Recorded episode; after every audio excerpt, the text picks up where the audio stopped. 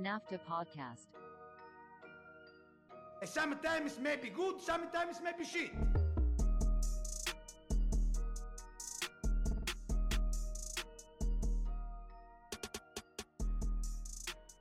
NAFTA podcast, we're back. And by we're, I mean I'm back. Just me, solo dolo episode um, for the second time in the pod's history. I think season one, Michael did one um, by himself when I went on my first honeymoon. A little flex there, two honeymoons over in this place. Um, but Michael's on a bachelor party, not his own. Dylan is at work. Nick is out. So it's just me. Um, it is going to be just me diving into a preview of this weekend. And we're going to touch on the Milan Derby that happened um, midweek in the Champions League. But first, some big news. I think I mentioned it before. Um, as you all have kind of gotten to know some of the people on the pod um, as personalities, I am starting a new job coming up next week. So I had some time off. I don't start till Tuesday. So Thursday here in New York, went and dove into the Met. Uh, have not had not been there in a long, long time. Um, and honestly, you could spend a year there and not see everything. It was wild. Uh, but midday, going to a museum, highly recommend it. Uh, outside of the fact that every school is doing their like last month field trip there, it was pretty awesome. Ton of shit to see. Um, so much stuff that you can't even conceive. I was in the Paleolithic. I was in the uh, Byzantine Empire. I was in the Egyptian times. I was, you know, kind of doing everything. So, um, definitely, first bit of advice, I guess, from a solo pod from John is check out museums uh, for sure. I think it was pretty awesome just to go in and, and get to walk around even by myself. Second thing, and I'm I'm a little under the weather, as you can probably tell, but second thing I'll mention is after I was done with the museum, went and did like a solo lunch. Sat at the bar, had a sandwich, talked to the bartender. I think eating out by yourself is actually one of the best things that you can do. It's pretty cool. Uh, you don't always have to be with people to do it. I think that there sometimes is a weird stigma, um, especially probably in the Midwest where we grew up, that you cannot do that. You're not going to go out to eat by yourself. But here in New York, people do it all the time. It's very enjoyable. You kind of just get to chill, uh, enjoy your food, and people watch um, or like talk to the bartender like I did. Great way to get some more information about what is going on in the neighborhood, what new restaurants are open, the background of the bartender, everything. So, great afternoon. Um, as you all know, this podcast is no one's full time job. So, you know, getting a new job and, and being able to kind of move forward there was, was pretty awesome for me.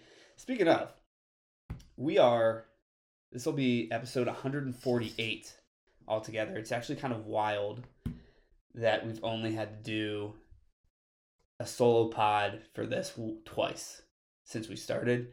Um, again, the four of us do this for fun on the side. You know, we have not broken it big, as you can probably tell, um, and we kind of just do it for enjoyment. So the fact that there's only been two instances where there's only one person that has to record, um, I think is pretty pretty wild and pretty awesome. So, with that said, let's go ahead and dive in to what happened in the Champions League uh, with the Milan Derby.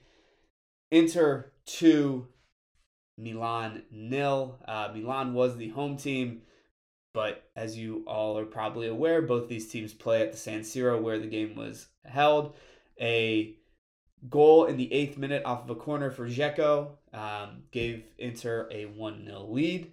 And then Mkhitaryan in the 11th minute, just three minutes later, uh, got the second goal for Inter, and they held on for the rest of the match. Um, if you didn't watch this one, was pretty interesting. I think that there is a huge advantage now. Obviously, this this tie's not over. There's two legs, but there's a huge advantage now if Inter gets to move on.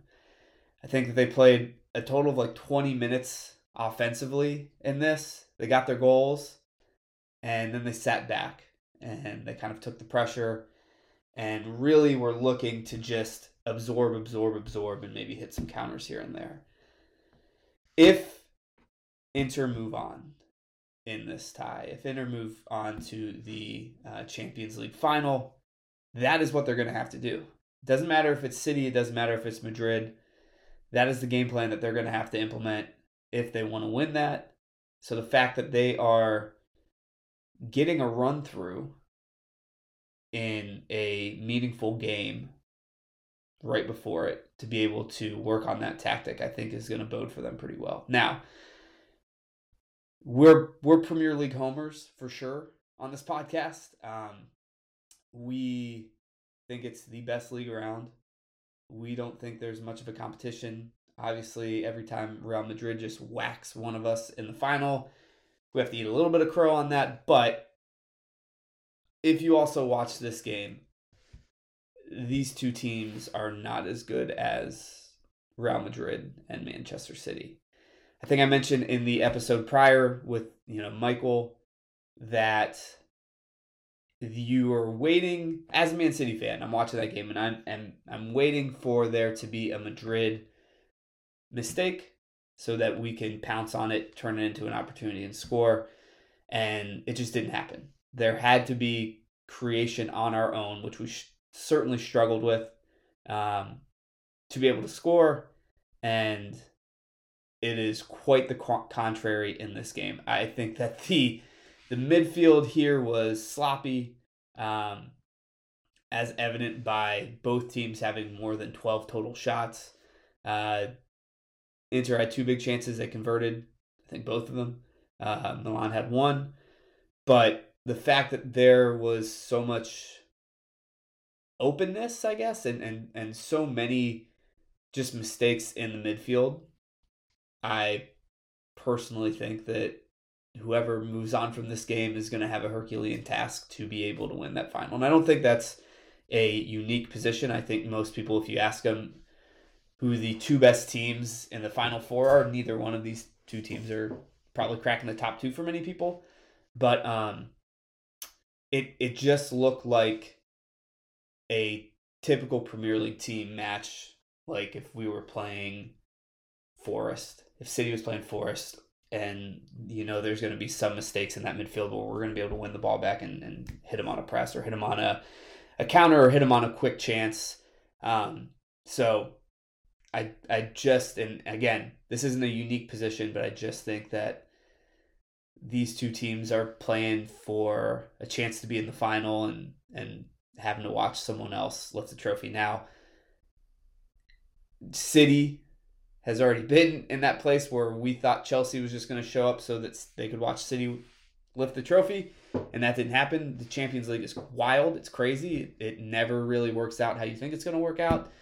But from the outside looking in, or or, or from a, a perspective that I think isn't unique, I, I think that you know these two teams are the third best and the fourth best team left in this tournament. Um, all right, let's jump into the match week um, coming up this weekend. 10 games, a full slate. Uh, very important games coming up. We have to figure out who's actually getting going to get into Europe. We got to figure out who's actually going to get relegated. As we've talked about many times before, we're pretty sure Southampton is is down, so we know that one's in, and we know for a fact that Man City and Arsenal are finishing one two. Um, three and four up for debate. Five, six, and seven. Obviously, people are still battling for that. First game of the weekend. You got Leeds United hosting Newcastle. Big game for Leeds. They actually drew earlier this year in the Premier League, got a point off of Newcastle, which is a huge point. It was at St. James Park as well. This one's going to be at Elland Road.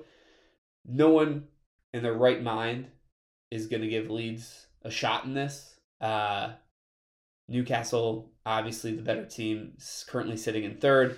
Leeds battling relegation. Um, I think that if Leeds has a chance to stay up, It's not going to be because of this game. Hopefully, they're going to stay up. They get some points off of West Ham. And honestly, even playing Tottenham the last day of the year, that match is a little bit easier for them.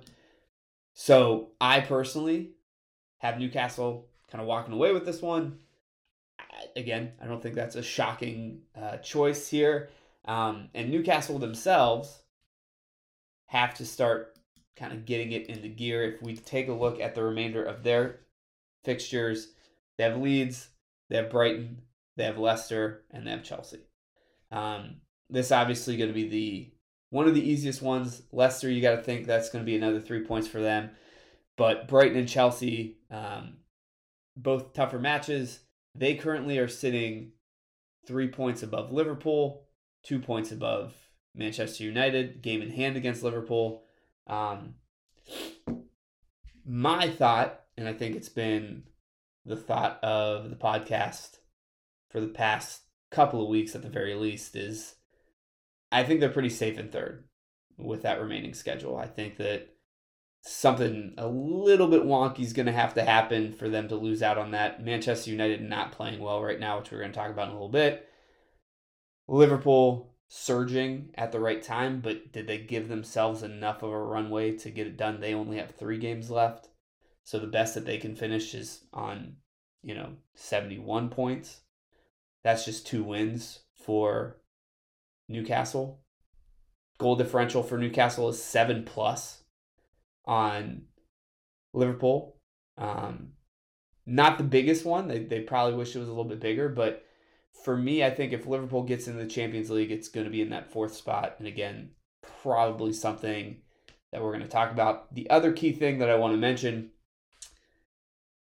we're going to talk about Chelsea here in a little bit. I didn't realize that they literally have a say in how the season is going to end no matter what. They play Newcastle. I believe they play uh, Liverpool. Newcastle, Oh, here. They got Man City, they got Man United, they got Nottingham Forest, and they have Newcastle. Um, so they're going to get a say in who wins the league. If they can beat Man City and some other things can happen, Arsenal might be able to sneak in. Nottingham Forest, in my mind, honestly, I know they're only three points safe, but huge results recently, and I think that they may have separated themselves, hopefully in the in the relegation battle. Um, so that might not be an issue, but but they play Nottingham Forest. They're to have a say in that relegation battle, and then the top four they have both Man United and Newcastle. So so Chelsea, who again we're to talk about in a second, but to have a say in how the season turns out. Like I said, Leeds hosting Newcastle. I got Newcastle in this one. Villa, they're playing host to Hotspur, Tottenham Hotspur. Um, Earlier in the season, Villa won 2 0 going away. Big three points from them on New Year's Day. Uh, Unai had the team playing especially hot recently, but two losses, one to Man United and then one to Wolves back to back, um, has them kind of skidding a little bit. This will be an interesting match. You never know which Tottenham team you're going to have, who's going to show up. They just beat Palace 1 0, but right before that, you know, they lose to Liverpool 4 3. They tie United 2 2. They lose to Newcastle 6 1. Uh, they lose to Bournemouth 3 2. They're a mess.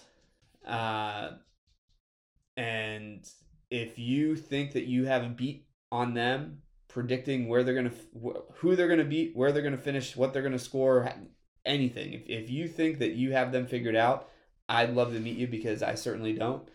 Um, I think because this game is at Villa, at Villa Park, and because Villa still has that weird outside shot of, hey, if we can put some results together and Brighton kind of screw up, maybe we're in Conference League next year.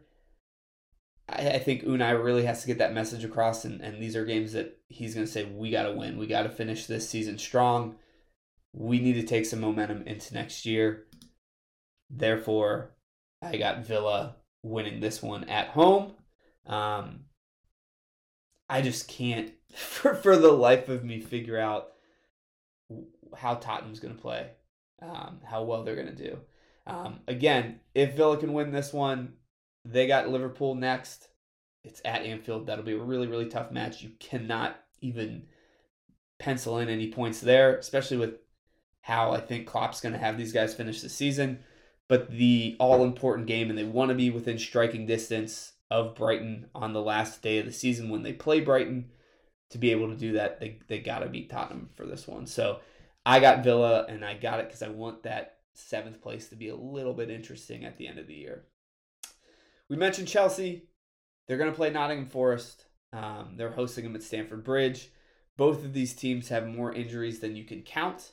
If we go back earlier in the year, again, a New Year's Day game, uh, a tie 1 1 at Forest. Um, Chelsea coming off of a win against Bournemouth, but it was their first win in you know six years. And Forest kind of getting three points here, three points there. They just beat Southampton four three in that thrilling match, uh, you know, last week. Lost to Brentford, but beat Brighton right before that.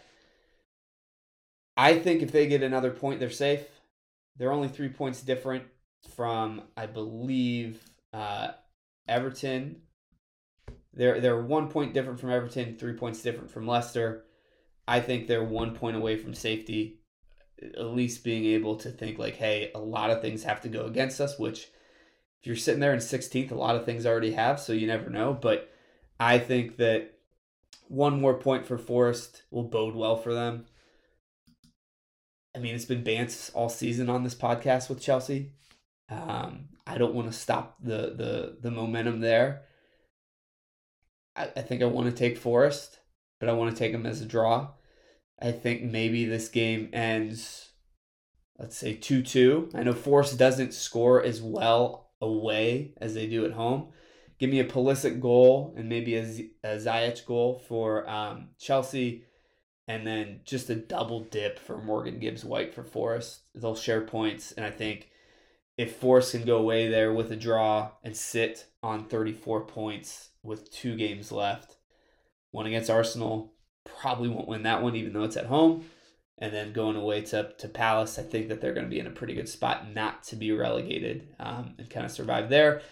Chelsea, like I mentioned earlier, they have a say in how the rest of the season is going to shake out. This Forest game, I, I don't want to say it's huge for them to to get any points anymore. I mean, they, they're not going to get relegated. They're safe. I don't know what team actually shows up here. Um, I think this would be a great time for. I don't know. Is it a great time for Lampard to to experiment? He does. He's not going to have this job. Do they want to give a run to some of the younger players um, on the Chelsea squad? Probably. I think that'd be smart. But none of these games now are must win, and everyone else going up against Chelsea has more to lose than Chelsea does. So I think that really plays an interesting scenario for them where Forest, City, United, Newcastle, they may only get one point out of this. They may end this season on 43 points and be in danger of maybe falling falling to 12th or 13th. They're not going to catch Fulham. Uh, but you got to wonder if for the next three or four match weeks, if, if you see Chelsea, are they already on the beach? Are they already giving up on the season? Or, you know, what is going to go on there? And you never know. I think their best bet, play some of these younger guys, give some of these guys a shot because they're going to go at it. If not to, to try to secure a spot for next season, to get on the Chelsea loan train and go play somewhere else. Um, but you know, at the end of the day, I I just feel like there's nothing much to play for in these last four games, and everyone they're playing against needs to get a result, wants to get a result. So that's why I got Forest tying them up two two. Morgan Gibbs White, big the big uh, hero there. Palace, they're gonna host Bournemouth. Um, earlier in the season, Palace beat Bournemouth 2 0 on New Year's Eve. Bournemouth is currently sitting in 14th, overachieving this season. Palace, as you can imagine, in 12th, where they belong and where they've always been. Um, I, th- I think this one's a draw. I- Like we said on the last pod, Hodgson came in and did the job. They said we want to finish 12th, and he was like, I oblige. I'll figure it out. And he he made sure that they stayed there. Um, again, being a an American sports fan and and learning more and more about the Premier League, in my mind, I don't understand. I mean, I think this Palace job should be a very sought after job. You're in London. You have an incredible fan base. They have talent up and down the roster. I am really going to be interested to see who they are going to pick and who is going to become the manager there. As everyone who listens to this pod consistently knows, Palace is kind of my second team. I, I love watching them. I, I want to root for them when they're not playing City. When they do play City, they tend to get some points on us. Um, I want someone good there. I thought Vieira might have been the answer. He wasn't. Um, definitely isn't Hodgson. I don't want to live in the past there. I, I think they need to get, and it's easier said than done, obviously, but Marco Silva is a great coach at Fulham. They're not going to get him. They need someone in that vein. De Zerbi's a great coach at Brighton. They're not going to get him. They need someone in that vein. They need someone young. They need someone who wants to build, but also is smart and is a good coach. Again, easier said than done. Everyone wants to get a smart, young, good coach. Um, but I think with the talent that they have, if you are, as I said, a smart, young, good coach, that position should intrigue you. You should be interested in in becoming the coach at Palace, and I, I think that it should be a job that is is well sought after. Bournemouth, beginning of the season and, and throughout a lot of the first half, man, I was pretty sure they were going to get relegated. They have totally shocked me this season. They have resilience. They have a lot of fight. They have Michael B. Jordan. They have Creed.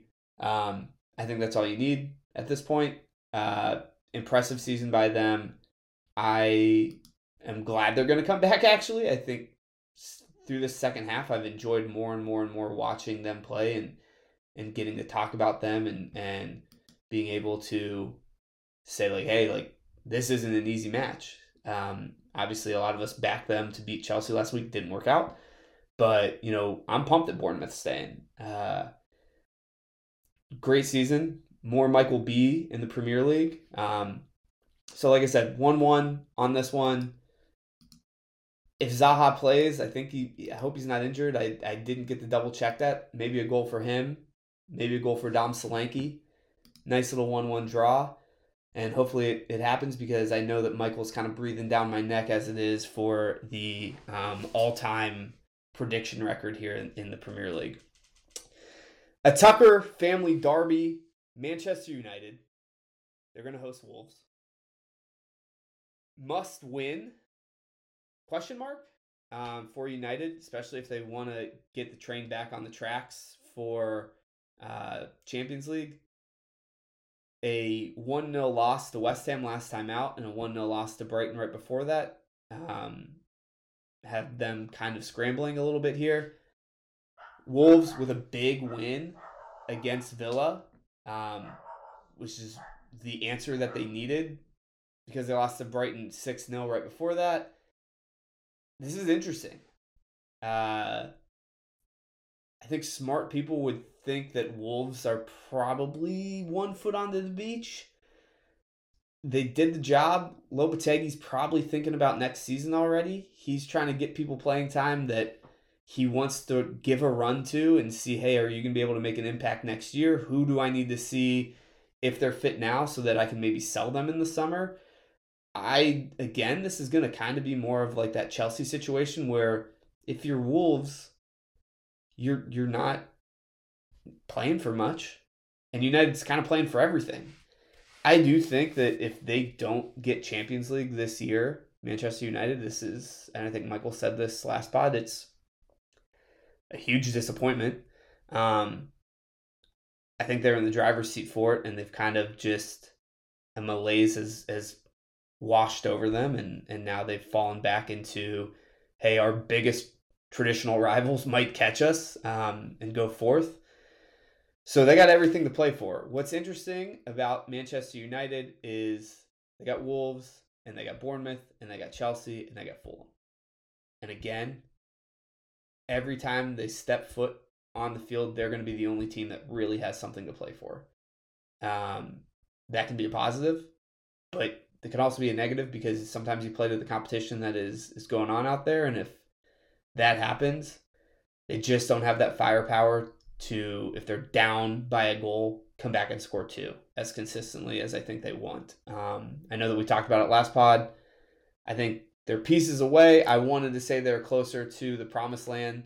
Michael immediately corrected me and, and informed me that they're not.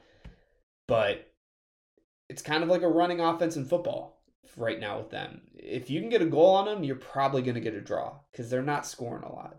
Um, and that's what they got to be wary of. They got to get a lead and they got to get it early.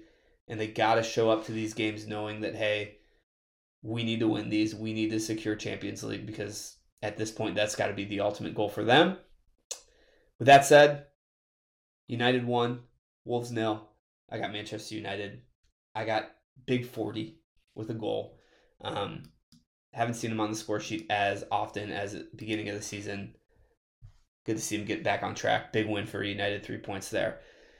Southampton and Fulham, again, this is going to be a game where not many none of these teams have really much to play for. I think Fulham's secured just some mid-table prominence there. Um, I mean, you can say they have an outside shot to maybe get seventh, but not even really. They are seven points behind Brighton, and, and Brighton has two games in hand. I think that they need to start talking about just being top 10 this season was a great season.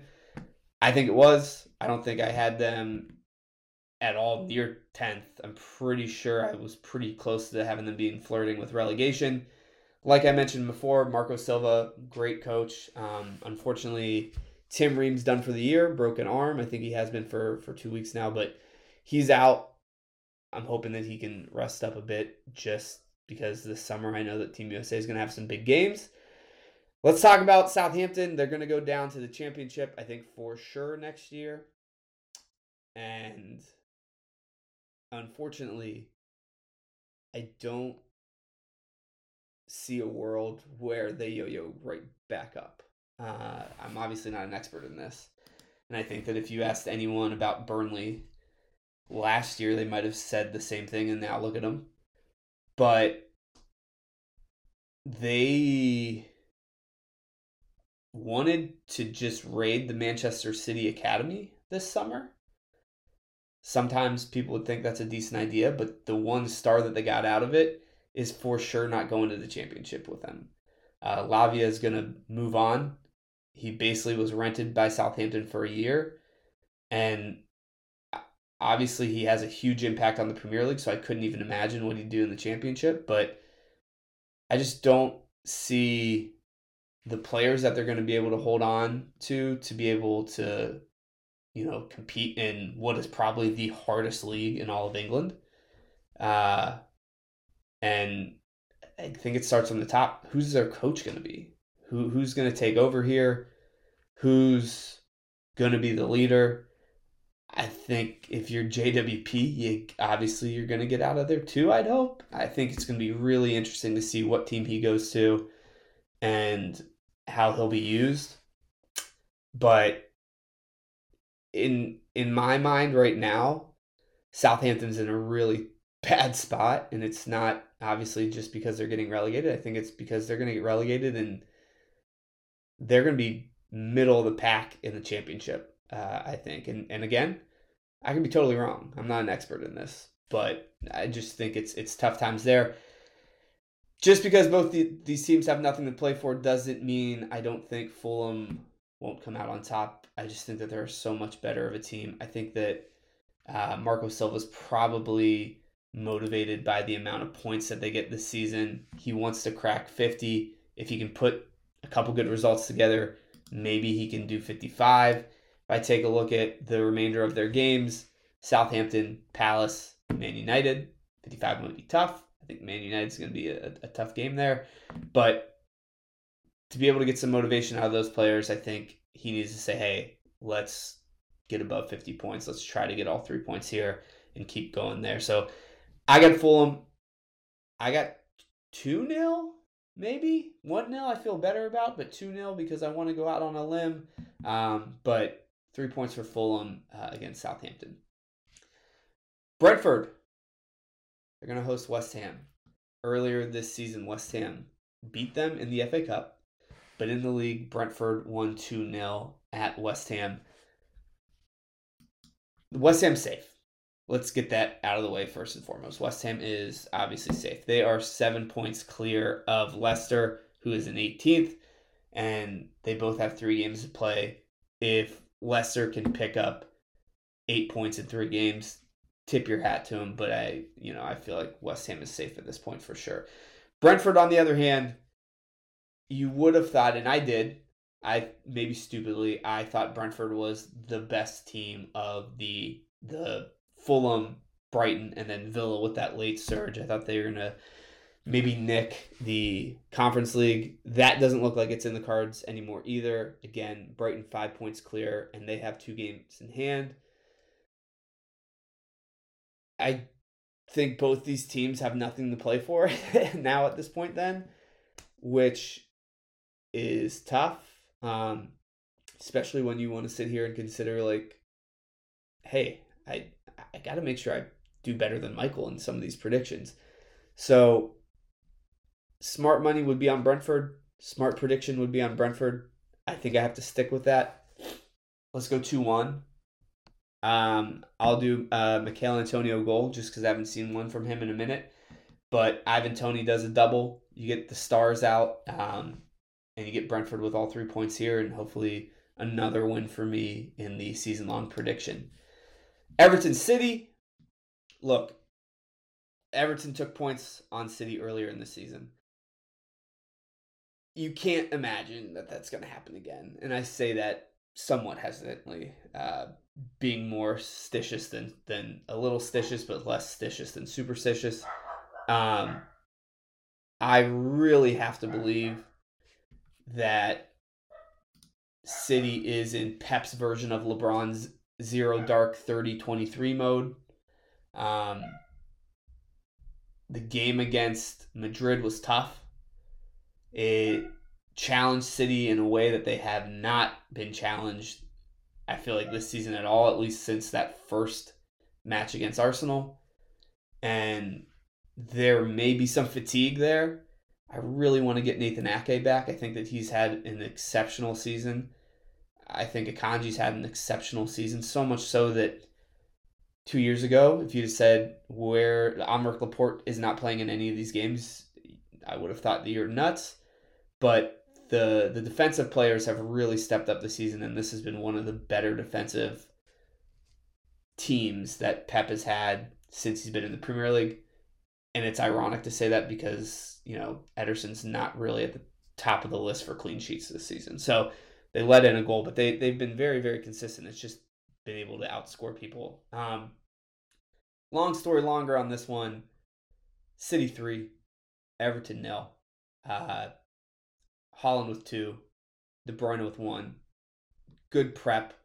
Now, actually, let's do this. Let's do Haaland, Alvarez, and De Bruyne with the three goals uh, in this game. A good prep for Madrid for midweek next week.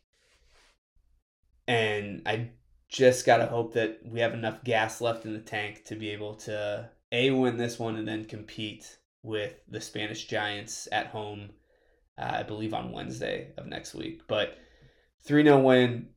Everton languishing. Everton not looking.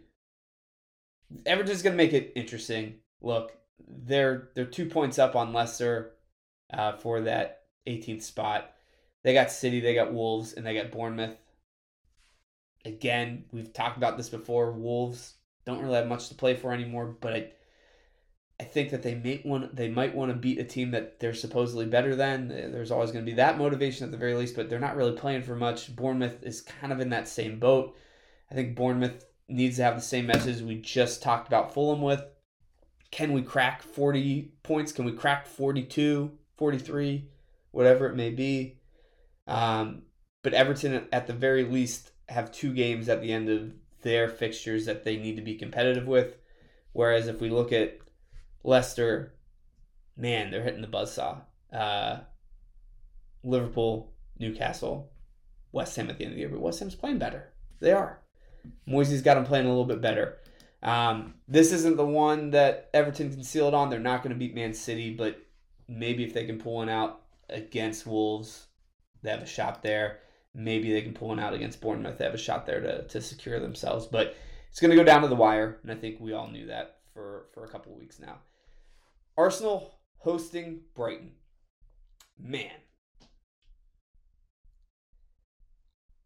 Is this the game of the week? I think so. Arsenal still grasping on to the last bit of hope to be able to win the league. Brighton needs to perform with their games in hand so that they can secure a European spot for sure. If they win both games in hand, they're behind Liverpool for fifth, so they'd be in sixth. But I think if you're Brighton, Conference League's interesting. Conference League is a step forward. Conference League is something that they haven't done before. A, because the Conference League has not been around very long, but B, it's just when have they been in Europe? But I actually think a stamp of success on this season would be Europa.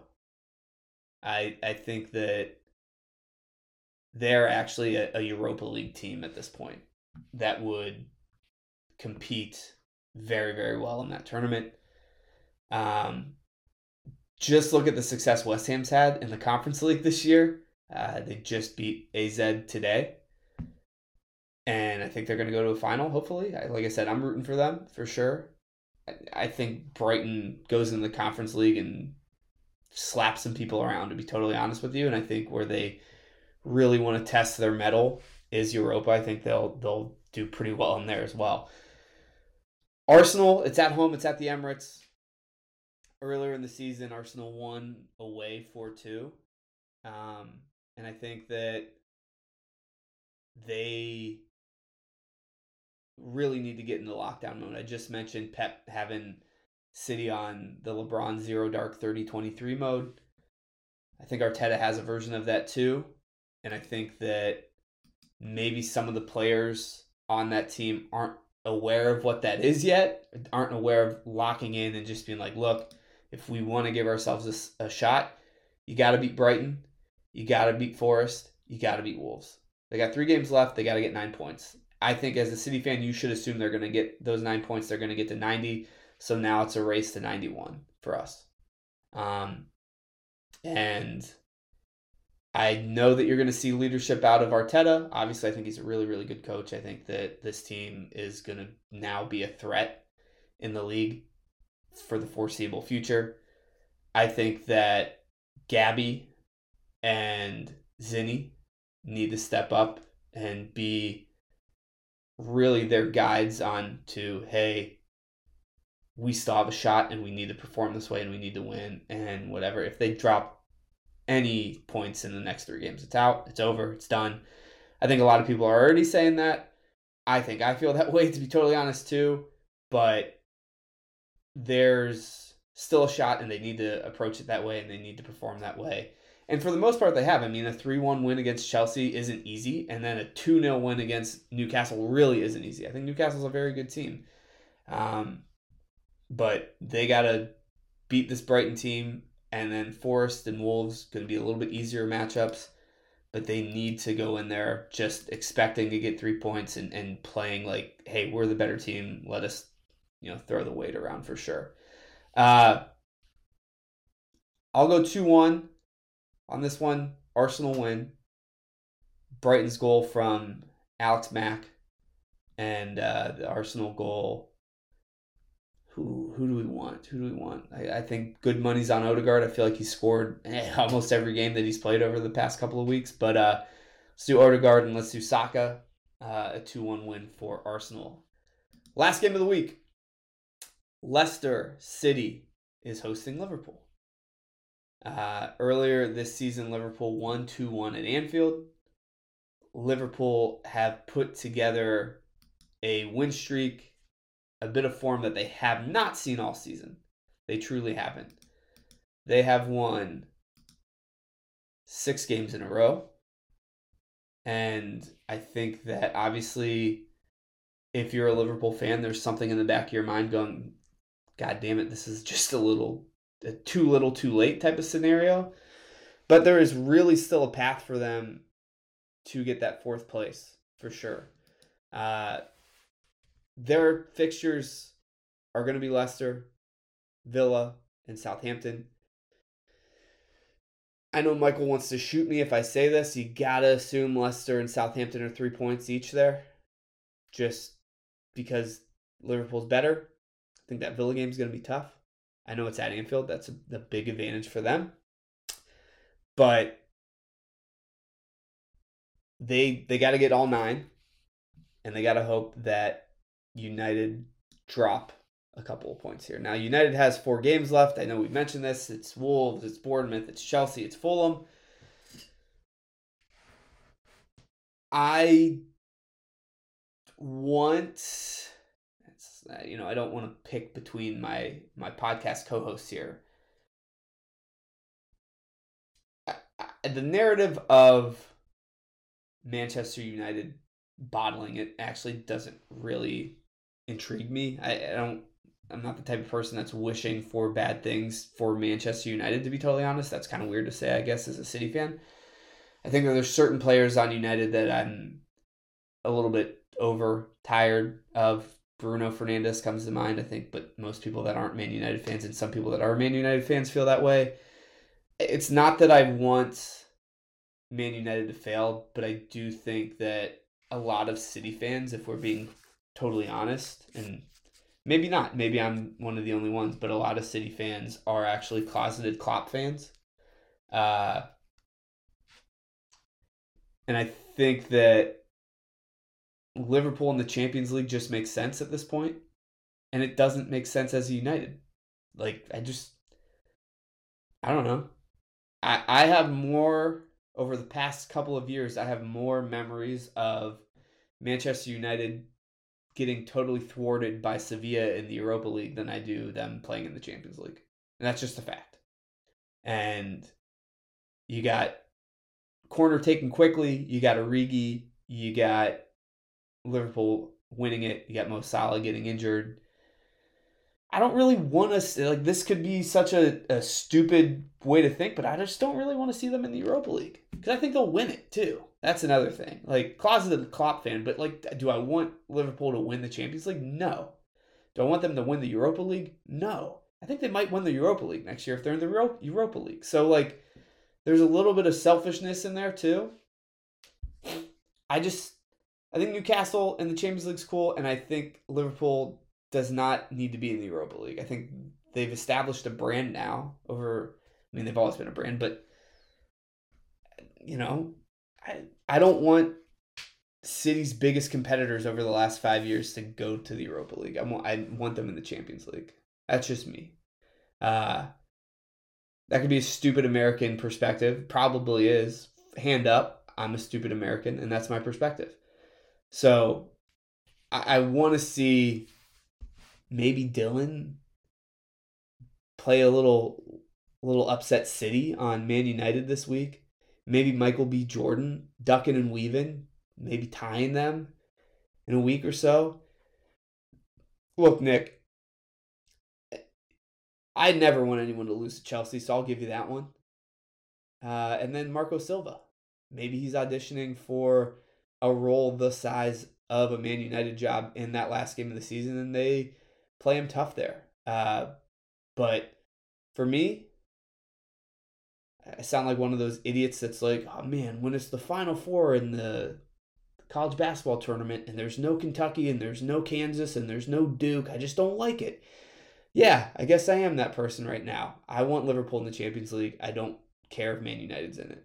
I want Liverpool in there. Man United can go to the quarterfinals of Europa and lose to some underachieving Spanish team again. That's usually what happens. So let's just do that. You know, that's that is the path that we've been on, and I kind of like that path. Let's just why change? You know, whatever.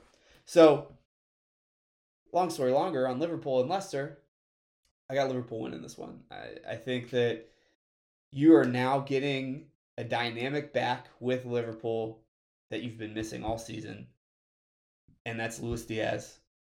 I think that's Jota, and I think that if you really want to start thinking about Liverpool at the heights of its powers, they are going to need to get Darwin Nunez firing. Uh, super athlete. We've talked about this all season. Incredible athlete. Maybe too fast for his own feet.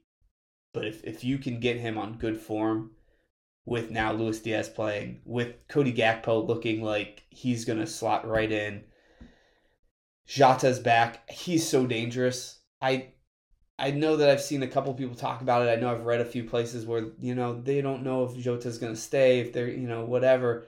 How I, I I'd take him in a second to be totally honest with you, um, and I think at the very end, if you can get those players playing up to their potential, you're going to take some of the stress off of Mo, and then you're going to also make some of these defenses forget that they have to worry about Salah constantly, and next year he might be back scoring the way that you know him to score, and, and they're going to be just as dangerous as they were, were before. So, 3 0 win for Liverpool. Like I mentioned, Luis Diaz, Jota, and Nunez with the goals there. Um, and Barb Tucker, you know, this is my formal invite to you. I think that if we're really honest and we want to get this pod to grow, we need to start hoping that Leeds can just put together three straight wins. Let's get Everton and Leicester down the championship. And let's get a Barb and Hank podcast for the championship next year. I think that who loses in that? Hank already brought up a good point. More games for him to watch. That's amazing. Barb, could you imagine and and I know the listeners can't because a lot of them probably haven't met Barb. Actually, most of them probably have because they're all family members of the Tuckers who listen to this podcast. But like that personality, that amount of just fiery like love for life on a podcast, who loses? No one. No one loses. Let's get that going. Um, so if you want to hope for the NAFTA pod to expand, let's get Leeds up to 17th. Let's get Everton and Leicester down there, and then we can, you know, get a new pod, a championship pod going. Uh, that's predictions for this week. I know it was solo dolo. I know it probably not what most people thought they were going to listen to, wanted to listen to. Who knows? Leave some comments. Let me know. Was I terrible? Was this bad? Do I have a voice for not podcasts? I'm pretty sure I do, but I continue doing it every week because, hey, the barrier of entry for people to do this is so low. We let anyone do podcasts, as we are evidence of. Um, but Solo Dolo Pod, I think it went better than I thought. I had no clue that I'd be able to fit 48 minutes, but I did. We went through the Champions League. We went through the Premier League predictions. I gave a little bit of advice. Go check out museums by yourself don't be afraid to sit at a table by yourself at a restaurant or at a bar and have a meal. It's great. It lets you relax, clears your mind. Um, no, no joke this week. I just don't, you know, that's a Dylan thing. He's not here. I try my best imitation of Dylan when he's not here, and I don't think it's any good. So we'll get the joke going next week. We'll get the guys back on the pod. This is a NAFTA podcast. Thank you for listening. Cheers.